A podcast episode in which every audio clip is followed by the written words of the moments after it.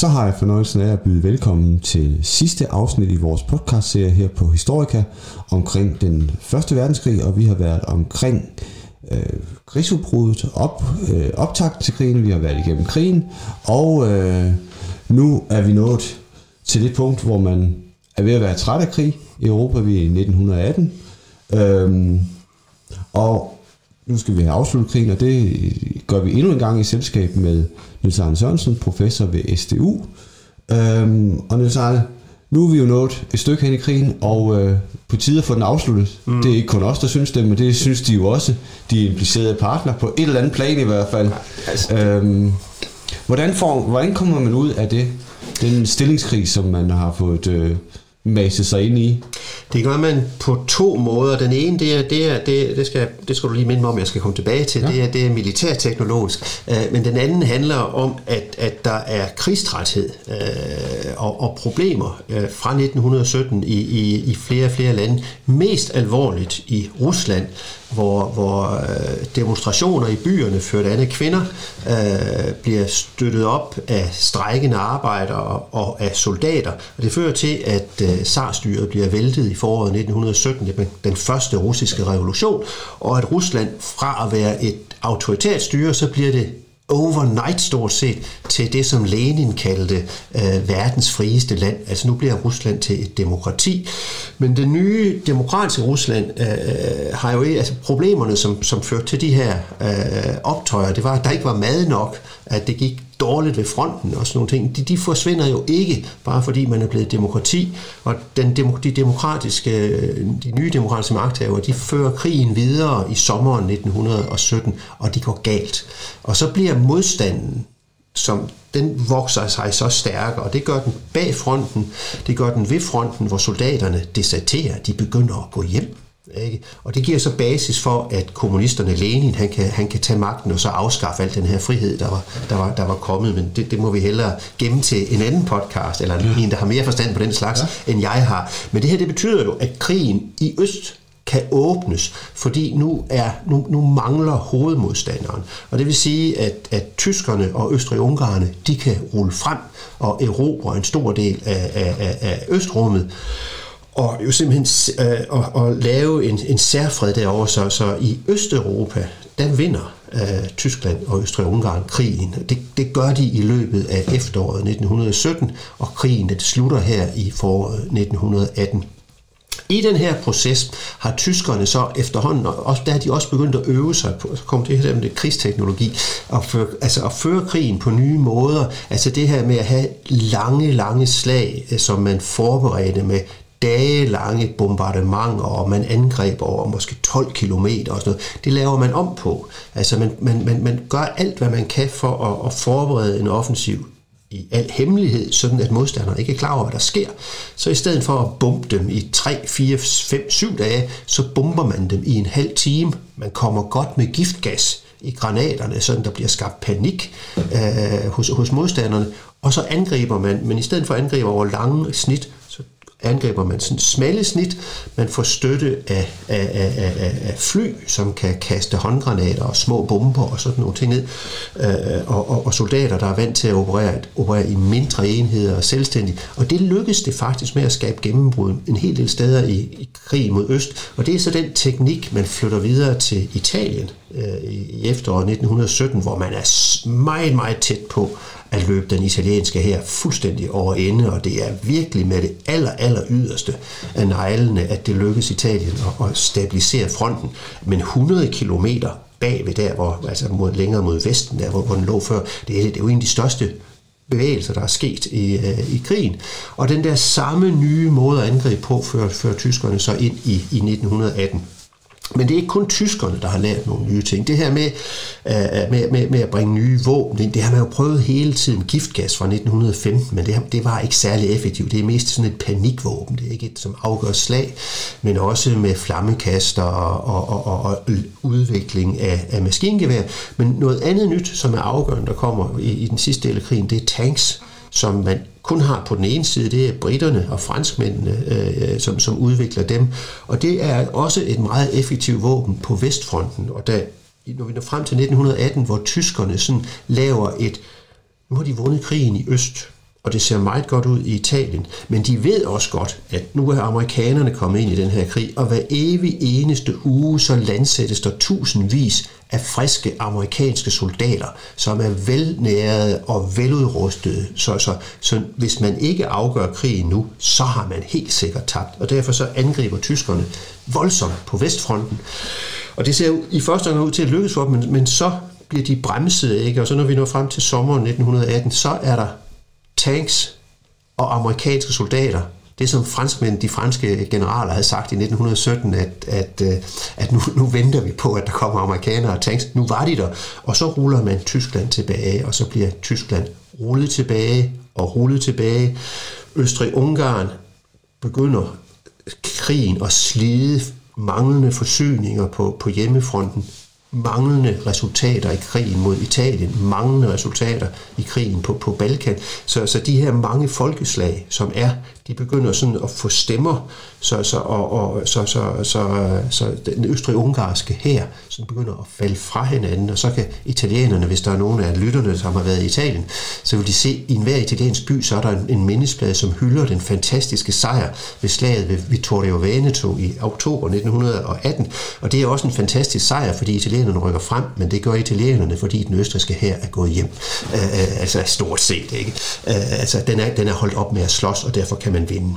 Så, så, så, så, så, så der slutter krigen, så der er noget, der er noget teknologi, og der er noget krigslede, og så er der også, at, at, at, at man begynder at tale om, hvad krigen skal føre til på nye måder. Øh, da, da krigen begyndte, så sagde man, nu skal du slås for dit fædreland, og nu skal du slås mod nogle barbarer. Og det var sådan set, hvad man sagde. Men da, da, da, når man når frem i 1916-17, især 17, ikke, hvor, hvor krigsleden den vokser med mytterier i Frankrig, du kan se flere steder strækker i Tyskland, du kan se i Italien, hvor kvinder de demonstrerer, fordi de ikke, der ikke er mad nok, øh, og sådan nogle ting, så, så begynder man at, at tænke anderledes, og det bliver, det bliver man tvunget til af to grunde. Den ene grund, den har vi snakket om, det er den russiske revolution, som jo ender med, at bolsjevikerne tager magten og siger, nu vil vi lave samfundet helt om. De gamle magthavere, de skal vippes af pinden. Nu skal vi have et samfund, som er, hvor der er lighed, og hvor det er almindelige menneskers øh, krav og behov, der skal stå i centrum. Det var ikke rart at høre, hvis man var regeringsbærer eller virksomhedsejer øh, i, i, i resten af verden. Og derfor siger man, hvordan, hvordan sørger vi for, at det her det ikke breder sig. Og en måde, man kunne sørge for, det var jo ved at sige, komme med nye løfter til sin befolkning, sige, I har kæmpet heroisk for fædrelandet, og derfor, så når den, den her krig, den fører vi nu ikke længere for fædrelandets skyld, nu fører vi den for jeres skyld. Når krigen er slut, så skal I få bedre skoler, bedre boliger, bedre øh, arbejdsvilkår, kortere arbejdsdage, altså, altså og, og, og, og sundhedsvæsen, altså en lang række af de ting, som vi i dag kalder velfærdsstat, det begynder man at tale om, at det må være det, som krigen kan føre til, altså krigen også forbedrer forholdene for almindelige mennesker. Det er den ene ting. Så over i USA, som er kommet ind i den her krig, der har de en præsident, der hedder Wilson, som opstiller sit fredsprogram, som, som hvor han siger, jamen, en krig, den her krig, den har været så stor og så forfærdeligt, at den må vi jo også sørge for at få lavet verden om på en god måde. Så siger jeg, vi er nødt til at sørge for, at der aldrig mere kommer krig. Så, øh, så kommer han med tanker om, at man skal have en international sammenslutning af stater, som, som skal forebygge krig i al fremtid. Det bliver til Folkeforbundet efter krigen, og jo er forløber, forløberen for, for det, vi kender som, som FN.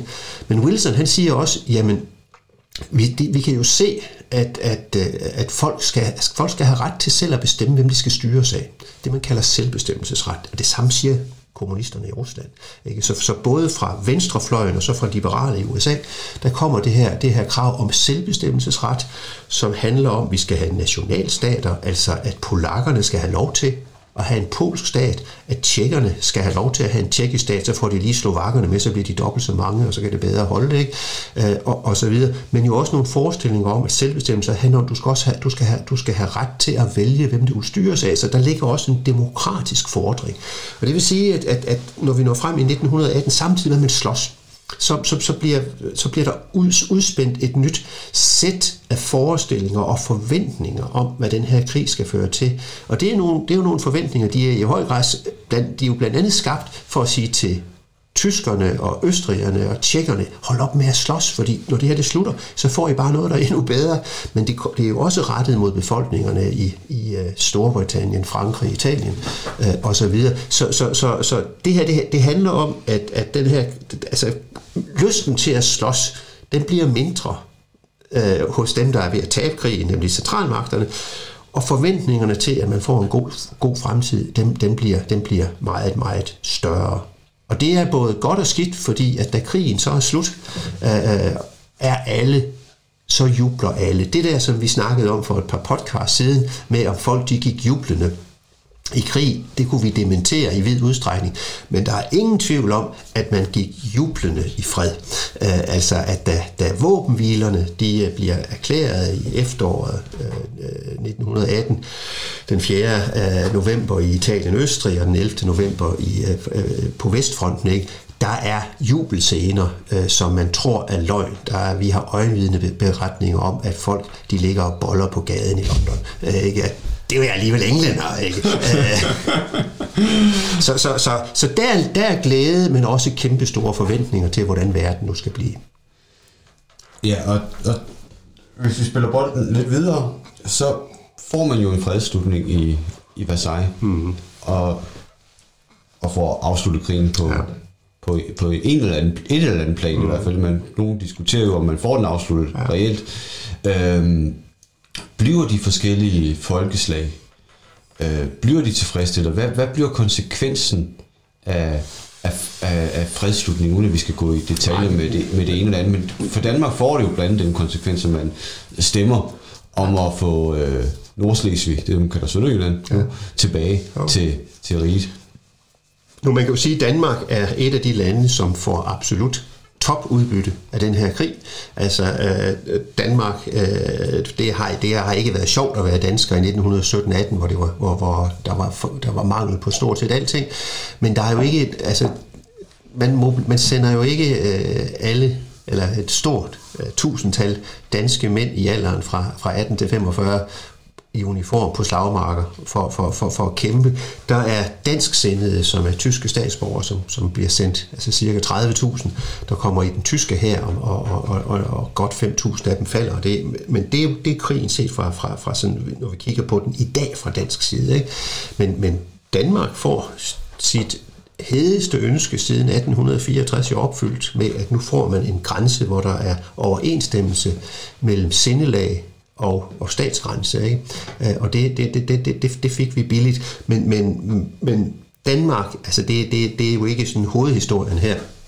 Det, der er hovedhistorien, det er, at alle i Europa altså, har nogle forestillinger om, at den her fred, som nu skal laves, det må være en fred, som, som, som er indrettet efter det, som sejrherrerne havde lovet, altså at vi skal have sådan en international organisation, der skal sikre verdensfred, at vi skal have selvbestemmelsesret og nationalstat, og så en tredje ting, som jeg ikke nævnte, men som Wilson især går meget ud af, det er, at man må sørge for, at den her fred ikke bliver opfattet som en hævnfred. Fordi at hvis den her fred skal være holdbar, så skal taberne kunne leve med den. Ikke?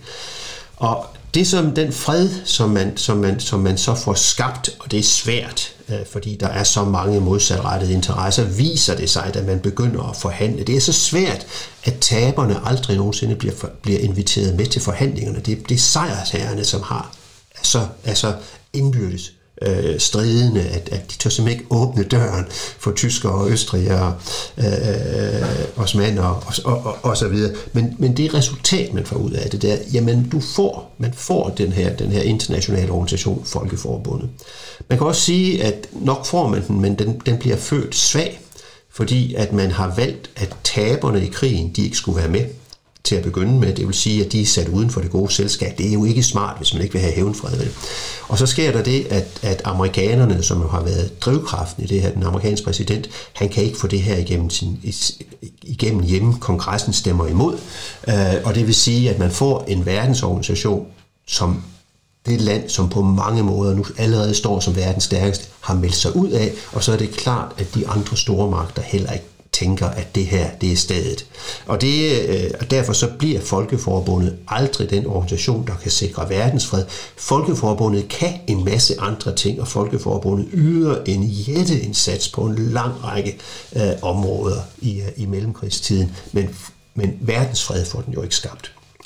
Hvis ja. vi vender tilbage, at det ikke skal være en hævnfred, ja.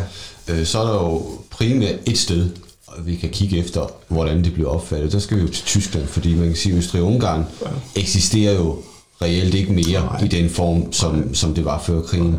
Øh, hvordan opfattes fredsaftalen i Tyskland, og hvilke konsekvenser får det? Jamen, altså fredsaftalen opfattes jo i Tyskland som dybt, dybt uretfærdig.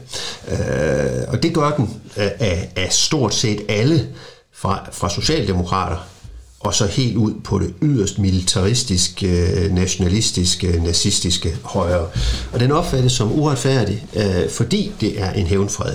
Det er jo noget med kæmpestore krigsskadeserstatninger, det er sådan det, man oftest hører om, men det er lige så meget et spørgsmål om, at den her selvbestemmelsesret, som man havde, som, som man havde kørt som et, som et hovedtema, jamen det er jo selvbestemmelsesret, som ikke gælder hvis du, er, hvis du tilhører taberne. Så, så der kommer godt nok folkeafstemning i, i, i Slesvig, og der kommer folkeafstemning øh, i nogle mindre områder over ved den polsk, øh, ved den polsk øh, tyske grænse. Men tyskerne skal afstå øh, store dele af store dele territorium til Polen, Alsace-Lorraine for, for Frankrig, uden så meget som antydning af, at der skal stemmes om det her. Og for det tredje, og det, altså, så, så, så, så tyskerne tænker, hvis vi skal tænke, tænke i, national, øh, i en nationalstat, så Tyskland og Østrig var jo, hører jo typisk sammen. Sådan havde tyske nationalister tænkt i 1800-tallet. Det er bare fordi Bismarcks måde at konstruere Tyskland på, der, der, der, han, der vil han have, at Preussen skal bestemme, og så får han Østrig skubbet af det her. Men når vi står i 1918-19 stykker, så er Østrig-Ungarn jo gået i stykker, og der er noget, som man kalder rumpf øh, Østerreich, altså øh, restøstrig. Øh, og, og da restøstrig øh, samles for at lave en forfatning, noget af det første, de bliver enige om fra yderste venstre til yderste højre, det er, at vi i grunden gerne vil nedlægge denne østriske republik, vi er ved at bygge, fordi vi vil gerne være en del af Østrig, eller af Tyskland. Men det, får de, det bliver forbudt. I, i Versailles-freden med Tyskland og i Saint-Germain-freden med Østrig, der står der begge steder, at man kan ikke en sammenlægning mellem de her to lande, det kan man ikke acceptere. Man kan heller ikke acceptere, at det som vi på grund af noget, der sker i 30'erne, kender som Sudeterlandet, nemlig den del af, af Tjekkiet, hvor befolkningen er tysktalende, som jo gerne vil have været en del, ikke af Tyskland, men af Østrig, det får de heller ikke lov til. Så, så, så det her med, med national selvbestemmelsesret, det er noget, som kun gælder, når det handler om småstat, og hvor det, ikke, hvor det er betydningsløst. Øh, det gælder ikke øh, de der steder, hvor det virkelig gør ondt. Og derfor, hvis du, hvis du er tysker, så er det her en hævnfred. Øh, også på det, på det nationale område. Og så endelig så Tyskland, som jo har en, et, det samlede Tyskland fra 1870'erne. Tyskland blev samlet igennem krig. Tre succesfulde krige mod Danmark, mod, mod Østrig og mod Frankrig. Så militær, det fylder rigtig, rigtig meget i kejser, det tyske kejserige, men militæret bliver stort set nedlagt. Øh, så, så det der, det er, en, det er en fred, som stort set ingen i Tyskland bryder sig om. Og det er jo så det, det er en af de ting, som nazisterne med stort held mobiliserer på uh, igennem 20'erne, og da de vokser frem. Altså Hitler, når vi når frem til, til, til, til begyndelsen af 30'erne, så, så kan du i nazistisk propaganda se meget mere om, at Hitler han river Versailles-traktaten i stykker, bid for bid, end du kan se noget om antisemitisme. Men man kan jo så også sige, at de ting, som jo er nogle kardinalpunkter, når man snakker om 30'ernes historie ja. omkring Tysklands aggressivitet med, med Østrig og med Sudetenland, det er jo ting, som man jo reelt kunne have undgået, siger du. Jo, men det kan Hvis man havde øh, ikke, jeg ved man kan sige, være mere large, men mere lydhør over for sine egne principper. Du kan jo, men, men det kan du jo, det, det gælder det her med, altså selvbestemmelsesretten, den får det jo skidt i 1919, når den mødes med det, vi kalder realpolitik, for nu at tage et godt gammelt tysk ord, ikke? det er jo Bismarck, der har opfundet det.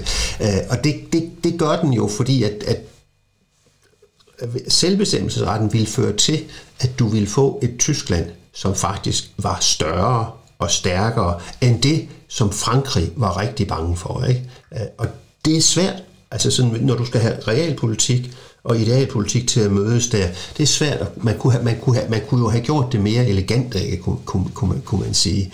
Uh, men, men, det, men, det, men det er rigtigt, at en, at en, altså en række af de uh, ting, som, som giver Hitler vind i sejlene. Altså Hitler, han var en, en bandit af uhørte dimensioner, og det var han også uden Versailles. Og det er jo altså det der, hvor Hitler for alvor bliver en forbryder i verdenshistorien, det er jo ikke på grund af selvbestemmelsesret, det er racismen.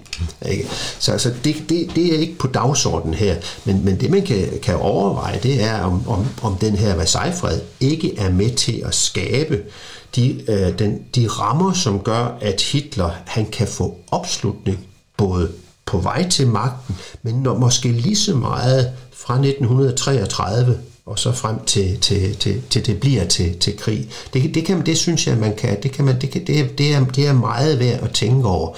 Men man skal også, man skal også passe på, at man ikke fordømmer nogle, nogle, nogle beslutningstagere, som altså bare sad med nogle meget, meget alvorlige. Altså franskmændene havde mistet halvanden million mænd. Skal vi så acceptere, at, at nu, nu, nu skriver vi under på en fredstraktat, som efterlader et Tyskland, som er stærkere end os. Vi har mistet halvanden million mænd. Krigen er foregået på vores territorium. Øh, der er ikke ført krig overhovedet i Tyskland. Altså, skal de bare slippe for det her? Ikke? Og sådan ville det jo være blevet læst, ikke? Altså, og det, Tyskland var ovenkøbet blevet større, hvis de ikke skulle have haft krigsskadeserstatninger. Så det, det, det, altså, hvis du sådan, man skal også være realist, når man, når, når man sidder, man skal vurdere historien på, på, på øh, de der præmisser, som aktøren sad, på, øh, sad med i 1918-19, ikke? Og, og, og man kan jo så sige, at det tog en, et stort verdenskrig mere frygtelig mange forbrydelser, øh, øh, men, men, men, men du hører jo ikke nogen i Tyskland i dag, som siger, at Versailles-freden, det er, det, det, det er noget, som vi behøver at tænke over længere. Hvis du derimod går ned til en af banditterne i 2021 Europa, nemlig Orbán, der vil du stadigvæk regelmæssigt høre referencer til Trianonfreden. Og det er jo altså, at ungarerne ikke er kommet sig over den fred, som de blev påtvunget efter af, af Første Verdenskrig, hvor de synes, de blev frastjålet det ene og det andet og det tredje. Ikke? Øh, så, så der lever Første Verdenskrig faktisk i skræmmende grad stadigvæk.